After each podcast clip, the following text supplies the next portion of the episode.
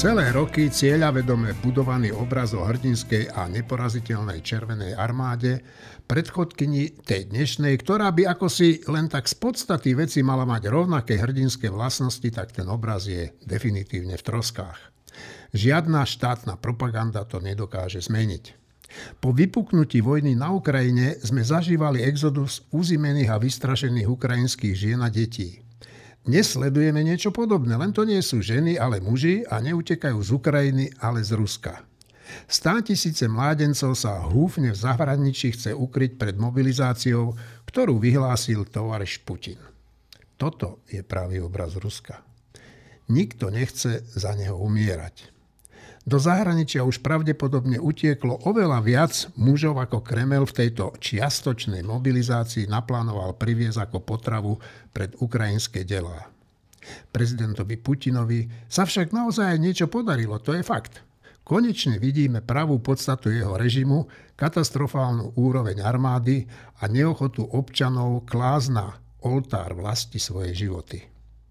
No, je to jasné, iné je sledovať doma v televízii hrdinské vyčínanie svojej armády, zinscenované nezákonné referendá a iné je vlastnou nohou vkročiť do pekla, ktoré im celkom určite pripravia odhodlaní Ukrajinci.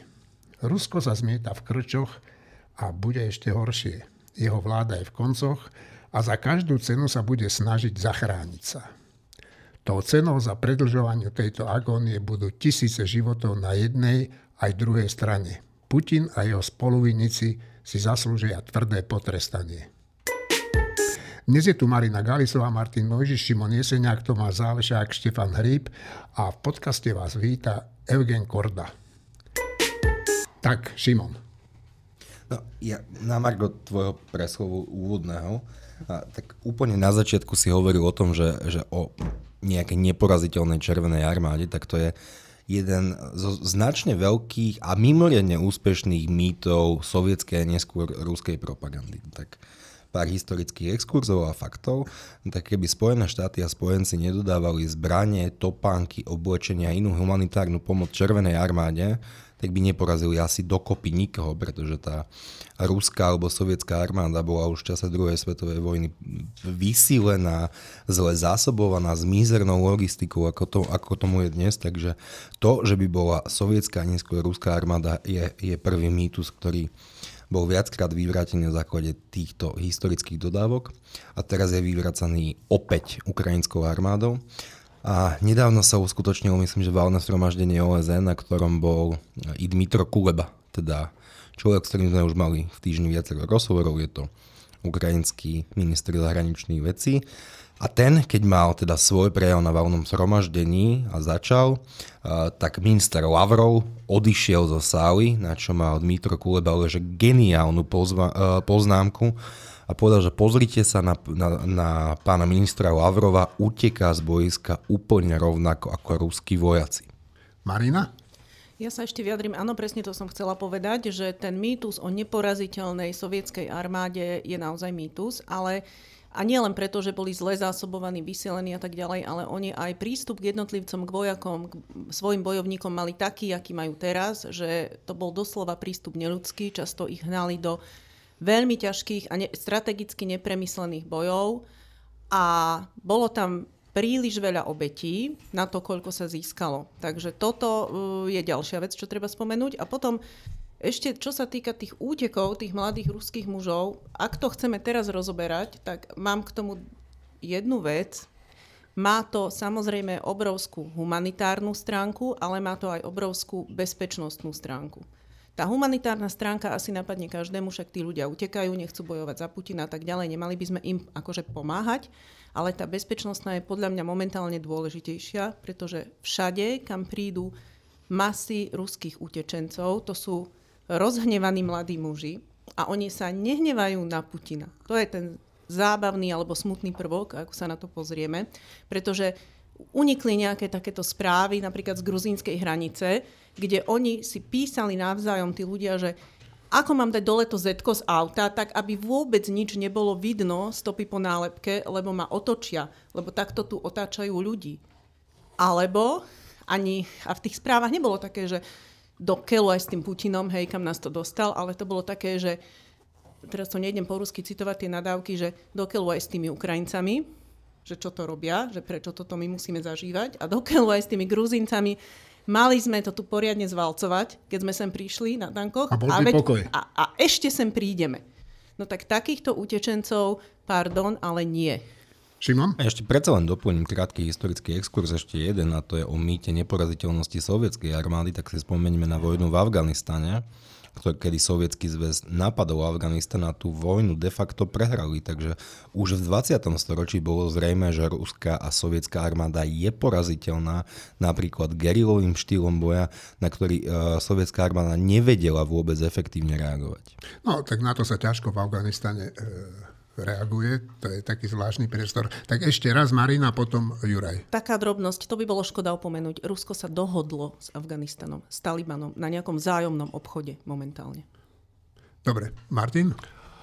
Uh, ja si myslím, že nech sú tí štvrť milióna sa zatiaľ hovorí Rusov, ktorí... Už viac, už viac. Už, už teraz viac, že či tie čísla sú úplne dôveryhodné, to je vlastne jedno. Rádové sú to stá tisíce, ale ja si myslím, že to nie sú tí dôležité. Že to nie sú tie dôležité 100 tisíce. Dôležité sú tie 100 tisíce alebo desiatky tisíc zatiaľ, ktorých, ktorých naozaj mobilizujú, ktorých majú navoziť do nejakých kasární a tam ich vycvičiť a potom ich odviezť na front. A ja si myslím, že to, je, to bude hlavný problém ruskej armády pri tom, aké Problémy majú Rusi s logistikou vždy, lebo na logistiku treba nákladné auta napríklad, ktoré by mali mať nie celkom čínske pneumatiky. A mali by mať nejaké pneumatiky, ktoré nepraskajú a tak ďalej a tak ďalej. E, čiže ja si myslím, že šanca, že Rusi nezvládnu logistiku v tých kasárniach, preto ich budú rýchlo posielať z tých kasární rovno na front, čo je iný prúser. Keď ich nechajú v tých kasárniach,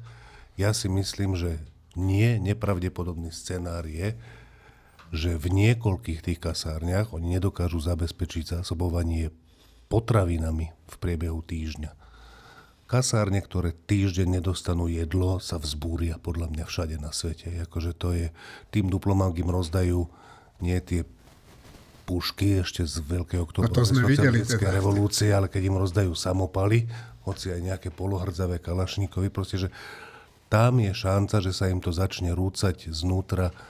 Nie kvôli tomu, že by tam vznikla nejaká, nejaká, nejaký palácový prevrat. Palácové prevraty v Rusku dopadajú tak, ako dopadali dekabristi. Že najneskôr hodinu predtým, než sa to má stať, sa to rozpadne.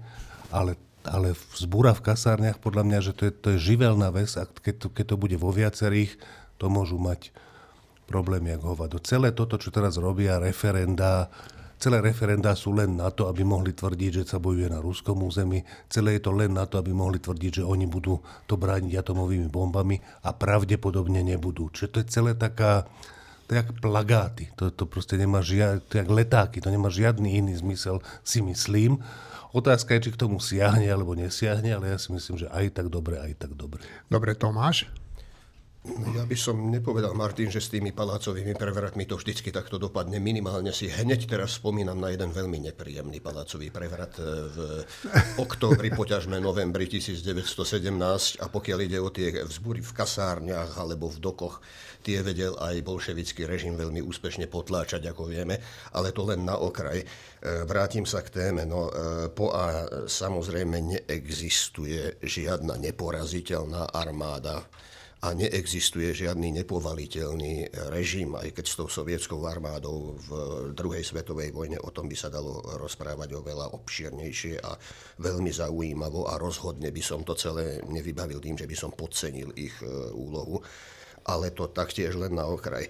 Tuto mám, napadajú ma stále aj, aj v súvislosti s našimi predchádzajúcimi e, príspevkami alebo debatami o situácii na Ukrajine, na fronte a v ruskej spoločnosti stále musím opakovať, e, že, e, alebo poviem to inak, neustále, neustále tu lieta vo vzduchu téza, že slobodná spoločnosť proste vyhrá, pretože je lepšia. Máme agiste dobré dôvody veriť a, a argumentovať, že je lepšia, ale ona nevyhrá automaticky.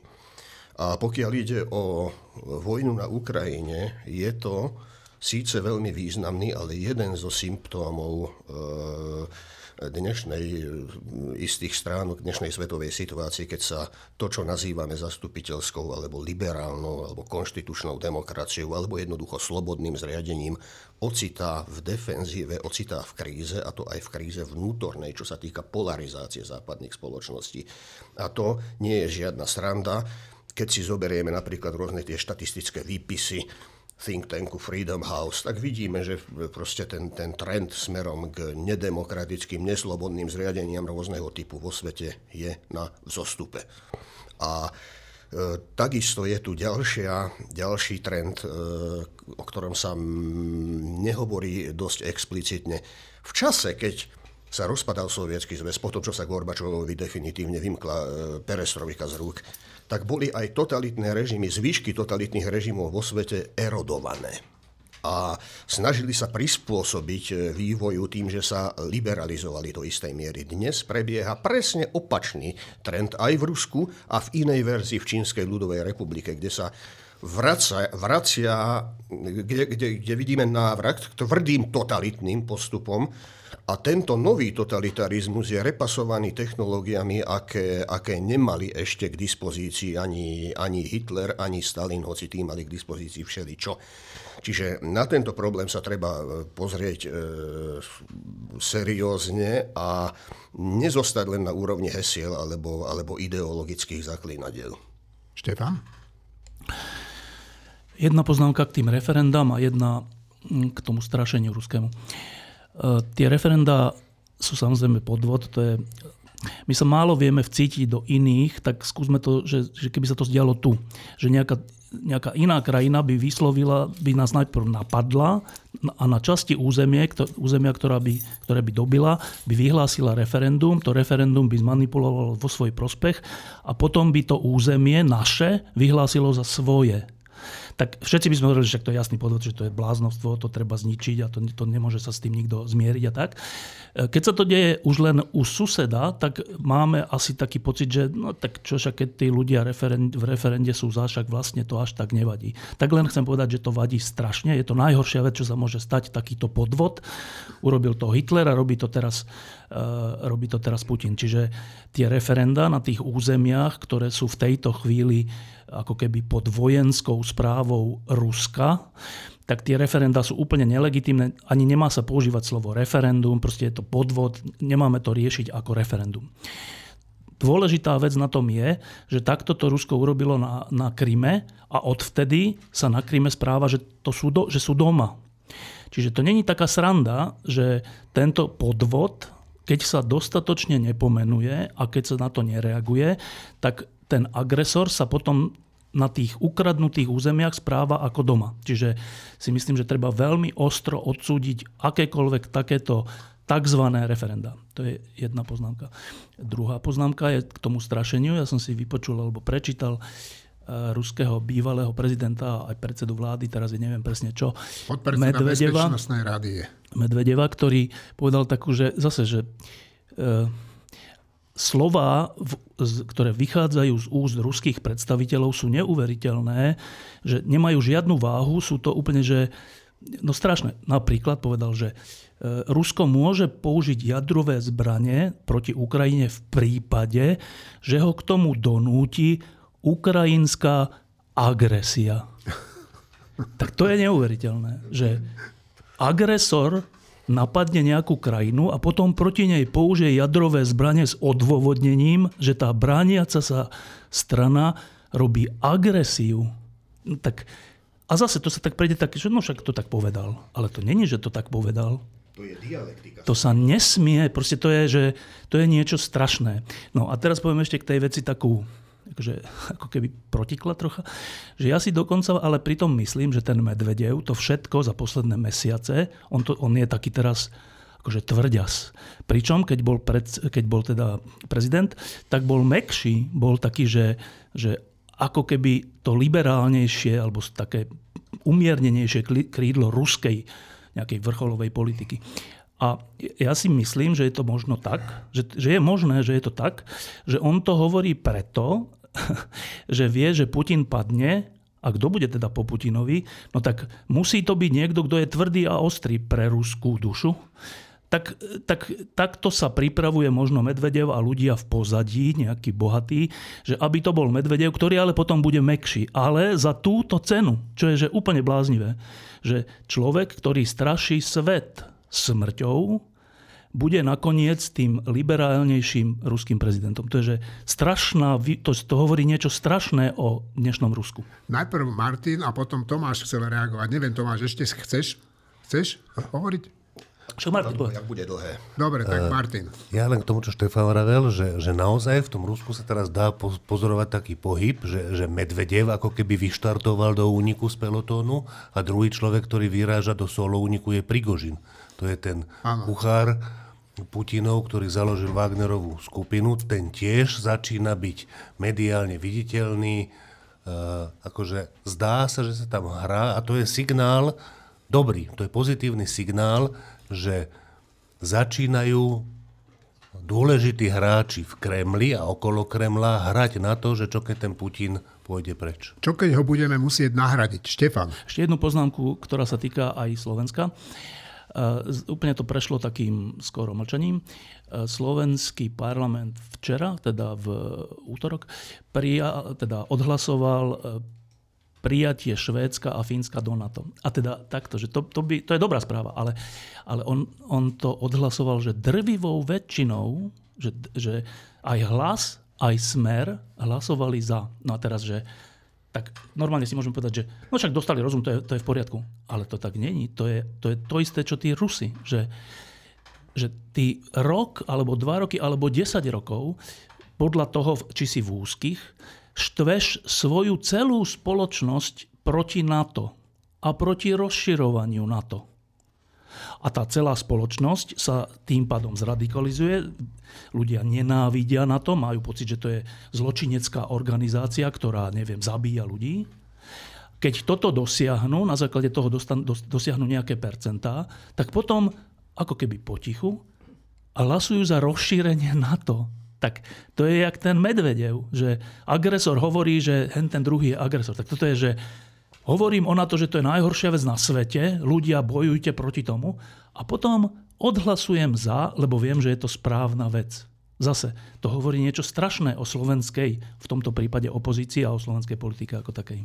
No, ja som pozeral čas tej debaty okolo toho NATO a tam Fico vystupoval a čo som sa až tak úsmevne bavil, keď on hovoril, že treba mierové riešenie na Ukrajine. Ale aké to mierové riešenie je podľa neho to, že Ukrajinci majú stiahnuť trenírky a nechať sa e, vybičovať. E, Tomáš.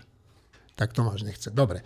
No, e, ja by som tu ešte raz rád jednu vec spomenul, že práve v čase, keď sa otváral nový plynovod z Norska do Polska, čo malo uľahčiť svetu, teda normálnemu svetu, ten osud nedostatku plynu, tak v tom čase e, na troch miestach vybuchli dva najväčšie plynovody. A keďže tu není Juraj Petrovič, tak najprv dám Jurajovi slovo a potom sa ohlásila Marinka. Juraj, prosím ťa, tak čo sa to s tými dvomi plynovodmi stalo vlastne? Už vieme, prečo tam došlo k úniku toho plynu. To je prvá otázka. A druhá, prečo sa to stalo? No, e, vieme podľa švedských seizmologov, že tam zrejme došlo k výbuchom. To znamená, že niekto sa naozaj pokúsil a teda podarilo sa mu uh, ľudským príčinením vlastne narušiť tie plynovody, pretože tí seizmologovia hovorili jasne, že nešlo o nejaký prírodný incident, to znamená, že tam nebolo nejaké zemetrasenie alebo došiel nejaký zosuv pôdy alebo že by tie potrubia samé od seba praskli.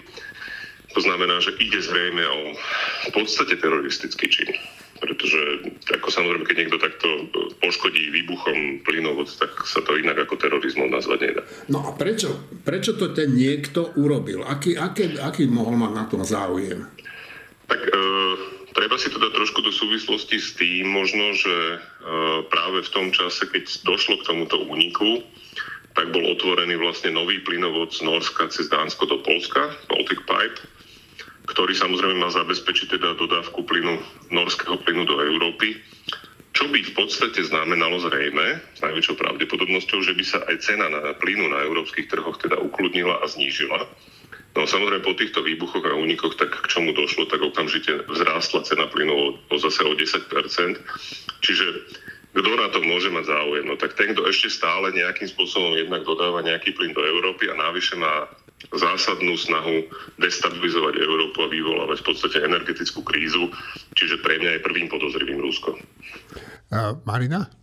Ja chcem povedať, že to som mala asi prvý raz pocit po možno 15 rokoch, že, že ďakujem Rusom, lebo toto, toto tak uľahčí Európe rozhodovanie, že či sa odstrihnúť od toho Nord Streamu nešťastného jedného či druhého, že to je to je úžasné. A po druhé, je to skoro až ako také, taká, taká bezpečnostná skúška. Je to upozornenie, ktoré hovorí, že tak tuto sme zraniteľní a vďaka aj za to. Lebo ono my sme to mohli vedieť aj bez toho. Hej. No ale a tak evidentne sme nevedeli. Takže teraz by sme si mali dávať na tieto potrubia pozor a takisto by sme si mali sakra dávať pozor na optické káble v Atlantiku. Áno, no, tak uh, Rusi nám ukázali, že sú schopní urobiť čokoľvek, len aby nám sažili život. Štefan. Uh, plyn a elektrika je teraz, to je taká zaujímavá vec, zase, zase sa niečo na Slovensku učíme. Za mečera sme sa učili, že čo je to ústavný súd a čo je to ústav a teraz sa učíme, že čo je to energia a tak.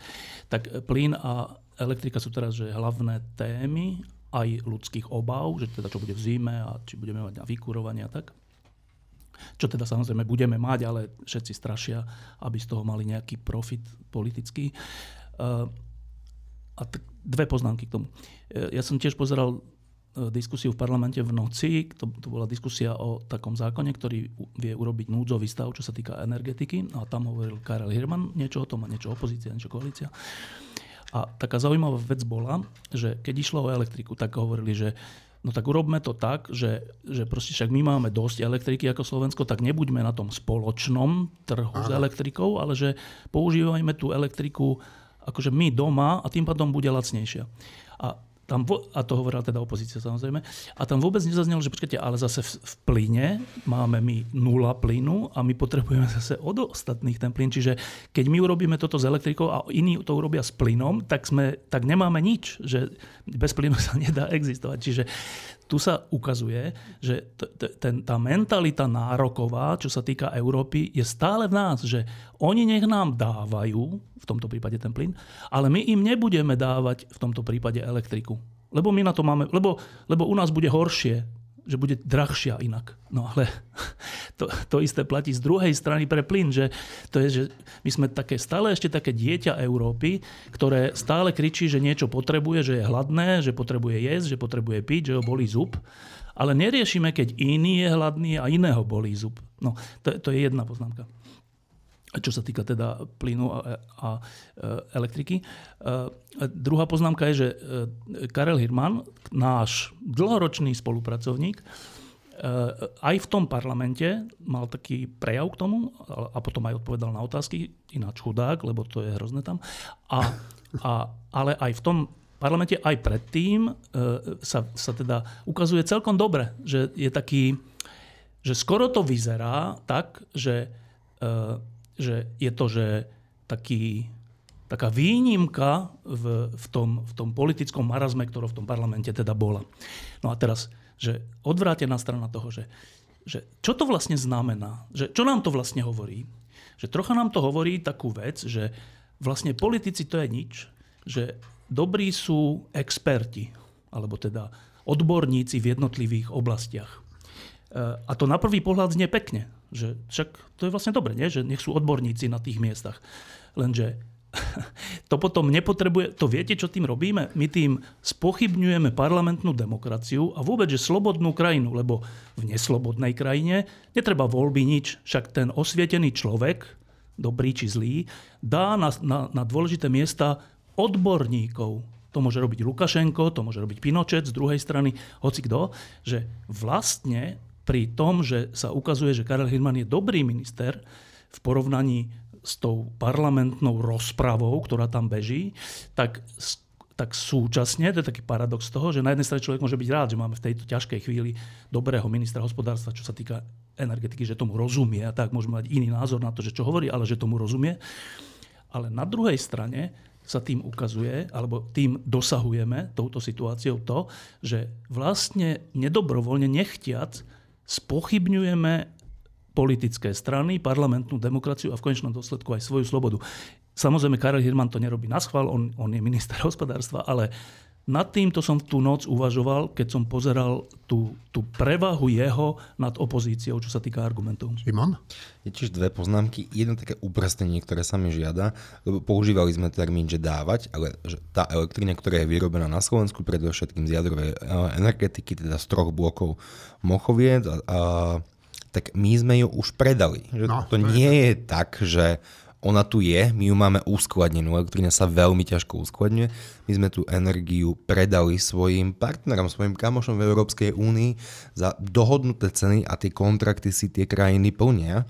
Čiže akože pestovať si teraz akýsi energetický nacionalizmus by napríklad podľa názoru z človeka, ktorého ja považujem rovnako za experta, ešte dnes štátneho tajomníka v pondelok alebo v útorok už nie Karola Galeka, je začiatkom konca vnútorného európskeho trhu. Tak keď sa všetky krajiny začnú správať tak, že, že neplatia kontrakty i v energetike, tak sa, je možno, že sa, že sa ten trh rozpadne.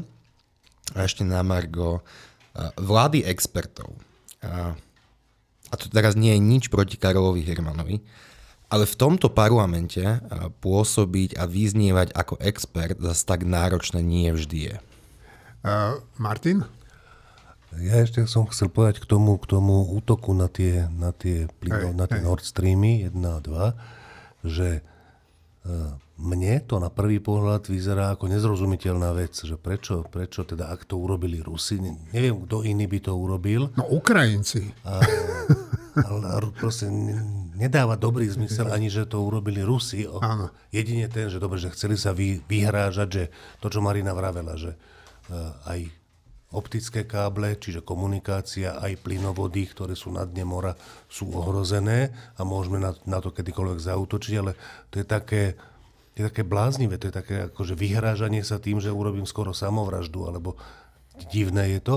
Mne, sa, mne to dáva zmysel, ale nedostatočne rozumiem tým veciam, že ak je to, že ak je to myslené tak, že súčasne s týmto, akože to, čo sa vraví, Karel Hirman to hovorí opakovane, že tie vysoké ceny energií nie sú trhové ceny, že to sú výsledky uh, špekulatívnych, špekulatívnych predajov a nákupov z malého množstva elektriny z plynových elektrární, čo mimochodom sa podľa mňa dá riešiť tým, že sa bude dotovať, že vlády budú dotovať tú elektrínu z tých plynových elektrární a nie, že všetku elektrínu budú stropovať alebo dotovať do, do tej obrovskej výšky. Podľa mňa sa to robí úplne zlým spôsobom.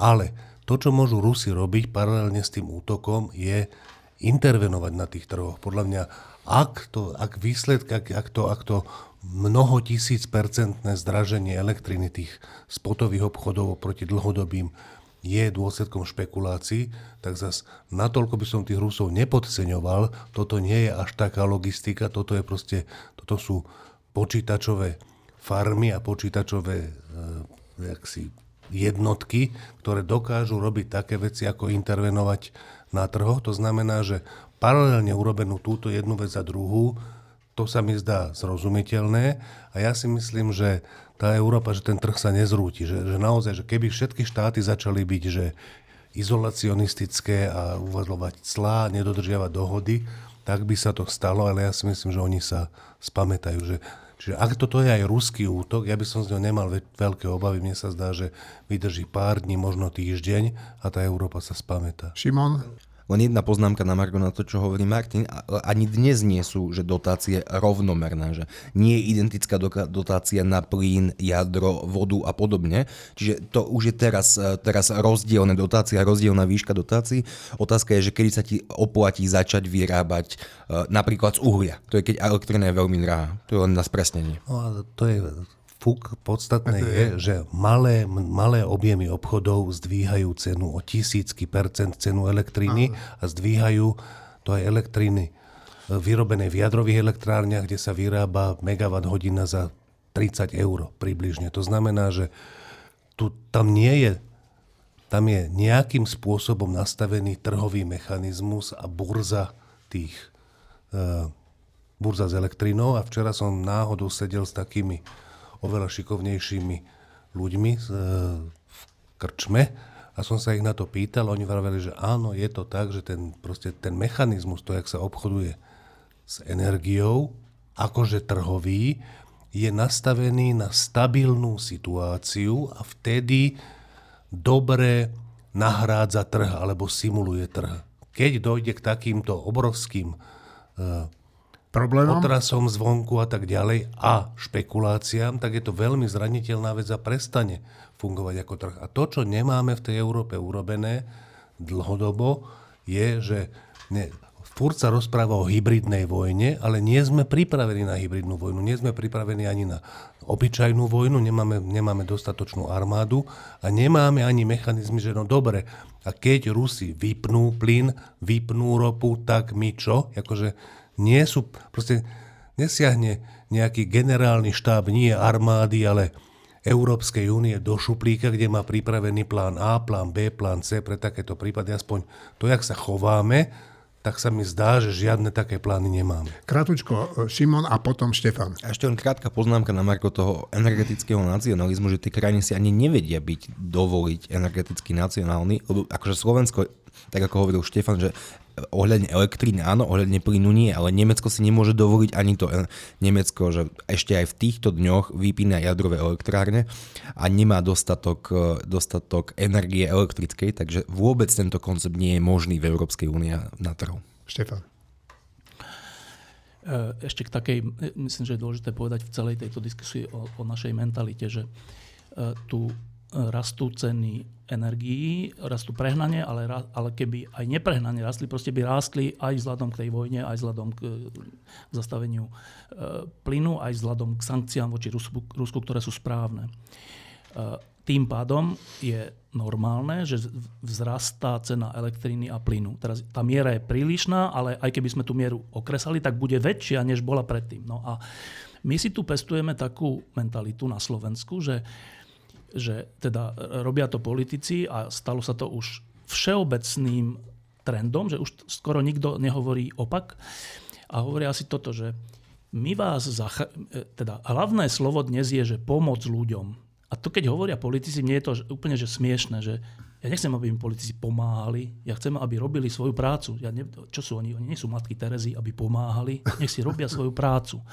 A ale oni hovoria, a všetci sme si na to zvykli, že síce rastie cena plynu a elektriky, ale my vás zachránime tak, že ani nebudete platiť viac a ani nemusíte šetriť. Ale to je, že strašná blbosť, že a, akože, čo si my myslíme, že, že zrastú ceny elektriny plynu všade na svete, aj pre nás, pre Slovensko, my to nemôžeme nakupovať lacnejšie, ale nepremietneme to ani do našich nákladov ako jednotlivcov, ani do, ani do nákladov firiem a to zabezpečí vláda. Tak, ale to nie je pravda. To, akože, to je zákon zachovania hmoty a energie, hádam, platí aj v tomto, že keď stúpnú ceny, tak niekto to musí zaplatiť. A ak to nezaplatia jednotlivci, teda my všetci, a ani podniky, teda znova my všetci, tak kto to zaplatí? Už iných tu nemáme. Nikto iný tu nežije na Slovensku, než toto, čo som práve povedal. Ale my si tu naozaj žijeme v takomto presviečaní sa navzájom, že, že nevadí, nebojte sa, my vás zachránime. Nebudete platiť viac a ani nemusíte si o 2 stupne znížiť teplotu doma. Ale to je úplne že zhubná vec, lebo, lebo ona sa vráti za rok, za dva, za päť. Pre, naše, pre nás, pre naše deti a našich vnúkov však niekto to nakoniec musí zaplatiť. To není tak, že to nezaplatíme.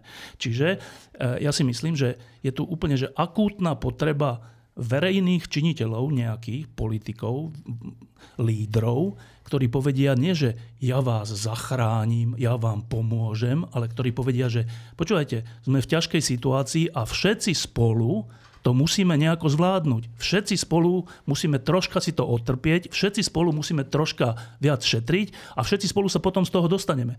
To, čo tu teraz počujem, že jak sa, jaká je diskusia o tom, to je, že to, to není, že socializmus, to je že úplná blbosť, že úplne iracionálna diskusia, ktorá vedie ľudí k tomu, že nemusia nič robiť, lebo vláda ich zachráni. A to je úplne že zhubná vec. A ty vidíš, Štefan, takých lídrov niekde, ktorí by boli schopní takto predstúpiť pred, pred verejnosť? No tak ja na nich čakám. Ale vidíš nejakých? Nemusíš hovoriť mena. Vidíš? Tak určite by sa našli. Dobre. Uh, Tomáš a potom Juraj. Uh, Martin, pardon. To je moja väčšiná chyba. Dobre. Viackrát a rôznymi slovami sa tu vlastne počiarkla téza, okrem iného, že ekonómia je do značnej miery psychologická záležitosť. To, ako sa ľudia správajú na trhoch a aj to, či trhy kolabujú, alebo sa držia, alebo sa oživujú, je, eh, je aj vecou psychológie. Ľudia sa na trhoch nesprávajú ako chladne kalkulujúce kompútre, ale podliehajú eufóriám, depresiám, väčším alebo menším rôznym výkyvom nálad.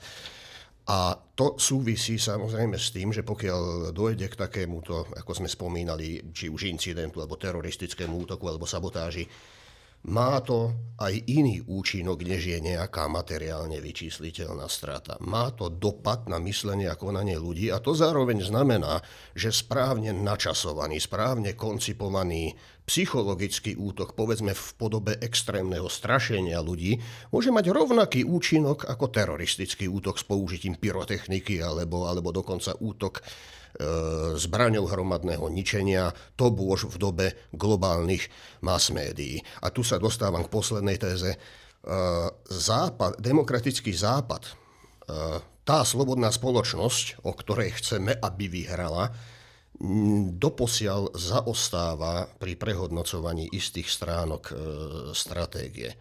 Jednoducho všetci tí ostatní, či už štátni, alebo neštátni aktéry, ktorí majú Spoločné to, že im ide o zmenu statu quo, o zmenu pomeru síl vo svete, o podkopávanie demokracii, o podkopávanie poslednej eh, demokratickej superveľmoci e, najväčšej, pochopili alebo boli nútení pochopiť možnosti istých technológií, možnosti hybridnej vojny, možnosti propagandy, možnosti psychologickej vojny lepšie, než my odtiaľto na západ, ktorý stále žijeme v predstavách, že vojny sa vedú predovšetkým medzi štátmi a že vojny sa vyhrávajú prevahou v palebnej sile, prevahou v technológiách.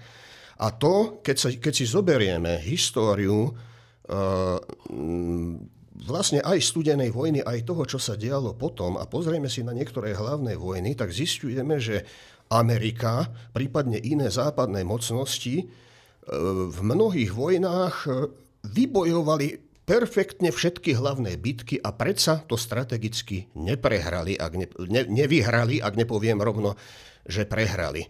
Tu čaká Západ a čaká aj Ameriku prehodnotenie stratégie. Amerika a západné mocnosti majú, a ich armády, ich bezpečnostné sily majú veľa skvelých taktikov, ale málo stratégov. A stratég musí uvažovať aj v politických a psychologických súvislostiach. Martin a potom Marina ešte k tomu, čo Štefan hovoril, že áno, akože ako náhle čokoľvek zdražie, tak tu vznikne taká, že priam po, že tí politici no. takmer zo všetkých strán spektra, ako keby mali cítili, že to je povinnosť štátu, ak majú veci zdražieť, tak to tým ľuďom vykompenzovať, aby nič nezdražilo. Čo je, že... Blbosť. Naprosta. To je, že či úplná, úplná absurdnosť ekonomická. Úplná. Ale to, čo štát možno má nejakú úlohu, je, že, že zdraženie niečoho tak dôležitého, ako je e, voda, alebo elektrina, alebo kúrenie na úrovni 100%, čiže zdraženie niečoho, čo tvorí nemalú časť výdavkov rodiny, pre tie rodiny, ktorí žijú, ktoré žijú od výplaty k výplate a takých rodín nie je málo na Slovensku, tak tam to znamená naozaj existenčný problém. Otázka potom je, či sa štát, alebo obce, alebo niekto, my všetci prostredníctvom týchto nástrojov nemáme postarať o tých ľudí, ktorí, ktorí sú tým takýmto spôsobom ohrození. A čo tento štát roky, rokúce robí, že nevie, kto sú tí ľudia. Máme ministerstvo, taká pani Remišova, neviem, či si spomínate, Áno, je ministerka, ktorá má také ministerstvo, že to má všetko digitalizovať a má, majú už byť počítače, v ktorých sú také, že hard disky, kde, by mohli, kde sa dajú uložiť informácie. Máme ministerstvo práce a sociálnych vecí. Milan Krajniak sa volá ten minister. Tieto ministerstva nemajú nič také, aby vedeli, rodinné prídavky alebo, alebo nejaké jednorazové dávky dávať tým, ktorí to nevyhnutne potrebujú. Nie, vždy sa to musí dať všetkým, lebo ten štát to nevie. Ten štát by, to čo hovoril Štefan, že oni nech si robia svoju robotu. Oni majú robotu, oni majú roboty vyše hlavy, tá robota sa nerobí a potom sa vymýšľajú úplné absurdnosti. Marina? To máš úplnú pravdu, Martin, že riešiť sa to má adresne, riešiť sa to má tam, kde to treba riešiť a nie všetkým. Samozrejme, ekonomický mechanizmus hovorí, že šetríme iba tým, čo je drahé. Nikto nešetrí tým, čo je lacné. To som ešte takého cnostného človeka, priznám sa, nevidela. Možno moja neboha stará mama, ktorá nemala ani chladničku a maslo držala v studenej vode v špajzi a podobne. Hej. A išlo to? Bez problémov. Hm. Ale takí cnostní ľudia už vymreli, takže kto nemá niečo drahé, tak ten tým šetriť nebude. Len uh, ako sa k tomu asi tak dokopeme, k tomu šetreniu, keď zároveň nechceme, aby to bolo drahé, že? No a v tejto situácii nám tu lietajú potom parlamentom také slova ako, že až znárodnenie. A to je asi to jedno jediné, čo ma úplne zarazilo, lebo to by som teda nečakala. To by som absolútne nečakala. A ja chápem, že je vojna, že je výnimočný stav. Ja všetko toto rozumiem, ale že znárodnenie, tak to nie. No, e, ja že by som rád k tomu dodal, že tí politici nielen, že sa predbiehajú v tom, že hovoria, že, že my vám pomôžeme, nebojte sa, my vás zachránime, ale oni úplne závodia o to, že kto viac pomôže. Áno, že kto viac, kto mi viac dá, kto mi dá menej a ty dáš viac, ty dáš menej je to úplne tristný, tristný pohľad na toto, Šimon. A tvária sa, ako keby to rozdávali z vlastného. E, dnes, keď nahrávame tento podcast, by sa malo o 14. hodine začať odvolávanie Igora Matoviča z postu ministra financí. Iniciovala ho SAS e, a čas podpisov získala aj od hlasu. Po odchode SAS vlády sa ukazuje, že súčasná koalícia stojí na vratkých nohách a čoraz častejšie sa hovorí o predčasných voľbách.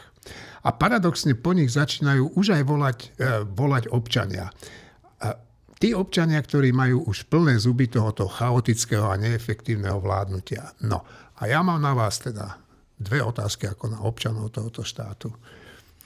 Je toto, občan, je toto vládnutie chaotické, neefektívne a bolo by treba spustiť ten mechanizmus vyhlásenia predčasných parlamentných volieb? No, pre mňa má tá otázka ale že dve otázky, že či je toto vládnutie chaotické, ešte nie, aký prívlastok si použil. Áno, je, je mimoriadne ešte viacej ako, ako ostatné vlády, toto je ešte chaotickejšie, ale predošlé vlády boli tiež čistý chaos, tiež čistý diletantizmus, tak aby sme nemali zbytočne sponkemienkový optimizmus, a či by mali byť predčasné voľby. Jediný dôvod, prečo by predčasné voľby e, z môjho pohľadu nemali byť, je, je situácia na Ukrajine a možné geopolitické ukotvenie Slovenska, ale tiež už začína mať dojem, že je to trochu flosku a nakoniec dnes sa hlasovalo o vstupe Fínska a Švedska, včera. alebo včera, pardon. Včera. A ešte aj Robert Fico hlasoval za, tak Robert Fico akože je diletant, je to nič dobré na ňom nenachádzame, ale občas sa vie chovať i konzistentne, takže ja mám dojem, že už i táto hrozba padá a ja, ja nevidím iný zmysel existencie tejto vlády. Štefan, Štefan prepáč, ja len k tomu, keď začneš hovoriť, že ty si bol, Štefan, vždy ten človek, ktorý v týchto podcastoch sa choval tak umiernene a tak zdržanlivo k tým predčasným voľbám. Mení sa aj tvoj názor?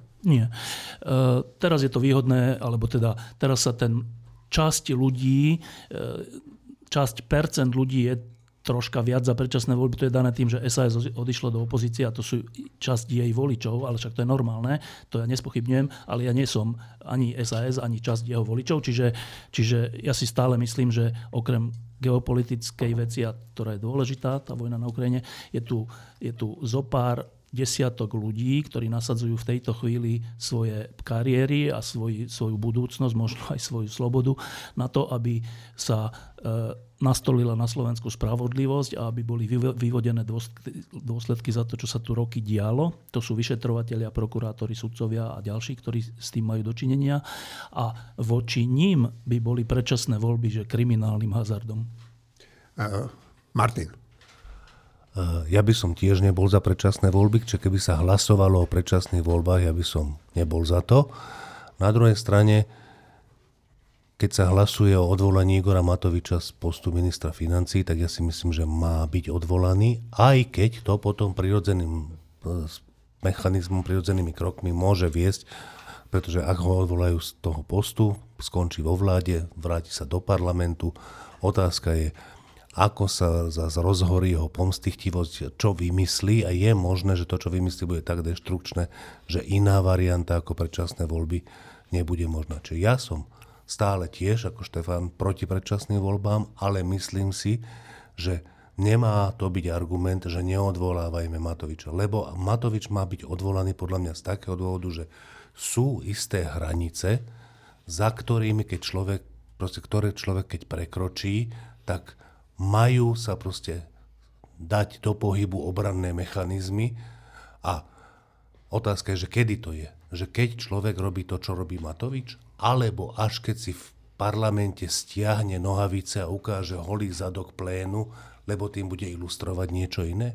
Alebo až keď si stiahne nohavice a ukáže holý predok plénu, lebo tým bude chcieť niečo ilustrovať? Alebo až keď začne pred kamerami ohmatkávať dievčatka, kedy je tá hranica, ktorú už nemôžeme tolerovať, že toto nemôže byť verejný činiteľ, ktorému, teda ak existuje orgán, ktorý tomu môže vysloviť nedôveru, čo v tomto prípade je, tak sa to má stať. Nemôže mu nikto vysloviť nedôveru ako poslancovi, pokiaľ neurobi trestný čin, čiže poslanec by ostal. Čiže ja si myslím, že do istej miery poviem až, že bohužiaľ má sa odvolať Igor Matovič, aj keď to výrazne zvyšuje nebezpečenstvo, že prídu predčasné voľby, ktoré by som si neželal. E, ja by som tiež hlasoval za odvolanie ministra financií a to pre mňa vôbec neznamená krok e, k predčasným voľbám. To je krok k tomu, aby tu e, nebola deštruovaná dôvera verejnosti v štátne inštitúcie, v ústavu, v zákony a aby sa vlastne obnovila dôvera medzi nami všetkými. To po prvé. Po druhé, ak bude vládnuť táto trojkoalícia alebo dvojkoalícia, teda ak sa SAS nevráti, tak ona bude vládnuť, čak to je vidno v parlamente, že bude vládnuť e, s podporou fašistických hlasov. A teraz časť ľudí sa snaží povedať, že ale to nie sú fašistické hlasy, však Taraba a neviem, Dokufovci a neviem kto, e, však oni nie sú fašisti. Ale však títo ľudia e, teda kandidovali na LS, NS, na Kotlebovej kandidátke, tak e, vie mi niekto príčetný povedať, že nefašista by kandidoval na kandidátke, ktorá je fašistická? To, to není možné. To, taká vec nie je možná. Čiže e, ja si myslím, že odvolanie Igora Matoviča je aj krok k tomu, aby na Slovensku sa nevtiahli fašisti do vlády a do vládnutia tichého. A to je dôležitá vec pre historickú pamäť a vôbec pre fungovanie tejto krajiny ako modernej spoločnosti. Čiže nie len kvôli samotnému Matovičovi, aj to je dôvod na jeho odvolanie, ale aj preto, aby e, neboli tu legitimizovaní fašisti a nebol spochybnený základný pilier, na ktorom stojí Slovensko. Marina? Ja sa predčasných volieb obávam z dôvodu, ktorý sa volá Fico, ale práve, že si myslím, že keby bol Matovič odvolaný z vlády, tak by nám to aspoň kúpilo nejaký ten čas, aby tie predčasné voľby neboli tak rýchlo. Oni možno budú, oni možno prídu, ale nebude to tak rýchlo, ako keď Matovič v tej mláde zostane a bude pokračovať v tej deštrukcii absolútnej. Tomáš. Bez ohľadu na to, či budú predčasné voľby alebo riadne voľby, bez ohľadu na to, ako a či táto vláda dovládne alebo nedovládne, je to lekcia. Už by sme sa mali na Slovensku, a tým hovorím tak trochu aj na adresu elít, nie, nie len na adresu voličov, zbaviť zlozvyku, vkladať za každým do nejakej novej vládnej garnitúry nejaké mesiašské očakávania. Keď si spomeniem na to, ako to bolo v roku 2020, tak vieme, o čom hovoríme. No a to znamená, mm, e, aby, že v praxi mali by, sme si, mali by sme mať očakávania primerané situácie a primerané e, s odpustením materiálu, ktorú, ktorý tu máme k dispozícii a mali by sme si stanoviť isté minimum. A to minimum ja nazvem zachovanie ústavných princípov, tak aby napríklad po najbližších, e, či už riadnych alebo predčasných voľbách ešte nejaké ďalšie riadne voľby boli. A mnoho iného. Dobre, no blížime sa ku koncu, ale Šimon mi tu ukazuje e, jeden status na Facebooku. Ja ne, nepoviem, že o koho presne ide, len e, prečítam, čo sa tam píše, že e, na Margo toho človeka, že je pevným a vytrvalým zástancom členstva Slovenska v európskych štruktúrach, ako aj v Severoatlantickej aliancii a tak ďalej a tak ďalej. a že spolu s ministrom zahraničných vecí Rastislavom Káčerom sú zárukou, že Slovensko bude pokračovať v trende, ktorý sme nastolili po voľbách roku 2020. Šimon, o koho ide? je o poslanca, teda dnes už štátneho tajomníka Andreja Stančíka a ja dokonca s týmto, akože fakticky s týmto statusom vôbec nemám problém, dokonca si myslím, že to tak naozaj je. Andrej Stančík je naozaj e, bol poslancom a mládežnickým politikom, ktorý stál na tej správnej geopolitickej strane, odsudoval, odsudoval konanie Ruska, je, je proatlantický, je proeurópsky, to je v poriadku. E, len to, čo hovoril Štefan minul, akože Andrej Stančík sa pri všetkej úcte, Andrej, poznám, týkam si s ní, takže Andrej, pri všetkej úcte k tebe, akože nestáva sa štátnym tajomníkom primárne preto, že je správne geopoliticky ukotvený, ale stáva sa, štá, stáva sa štátnym tajomníkom aj, alebo predovšetkým preto, že Andrej Stančík spolu s poslancom Čekovským boli občas tak slabúčko hrískali a, a dokonca si uh, dovolili oponovať Igorovi Matovičovi. A tým, že Andrej Stančík teda odchádza na ministerstvo zahraničných vecí, tak tam príde nová poslankyňa alebo nový poslanec. A vzhľadom na konštaláciu a kandidátku Oleno sa dá predpokladať, že to bude pomerne lojálny a bezbreho lojálny človek Igorovi Matovičovi.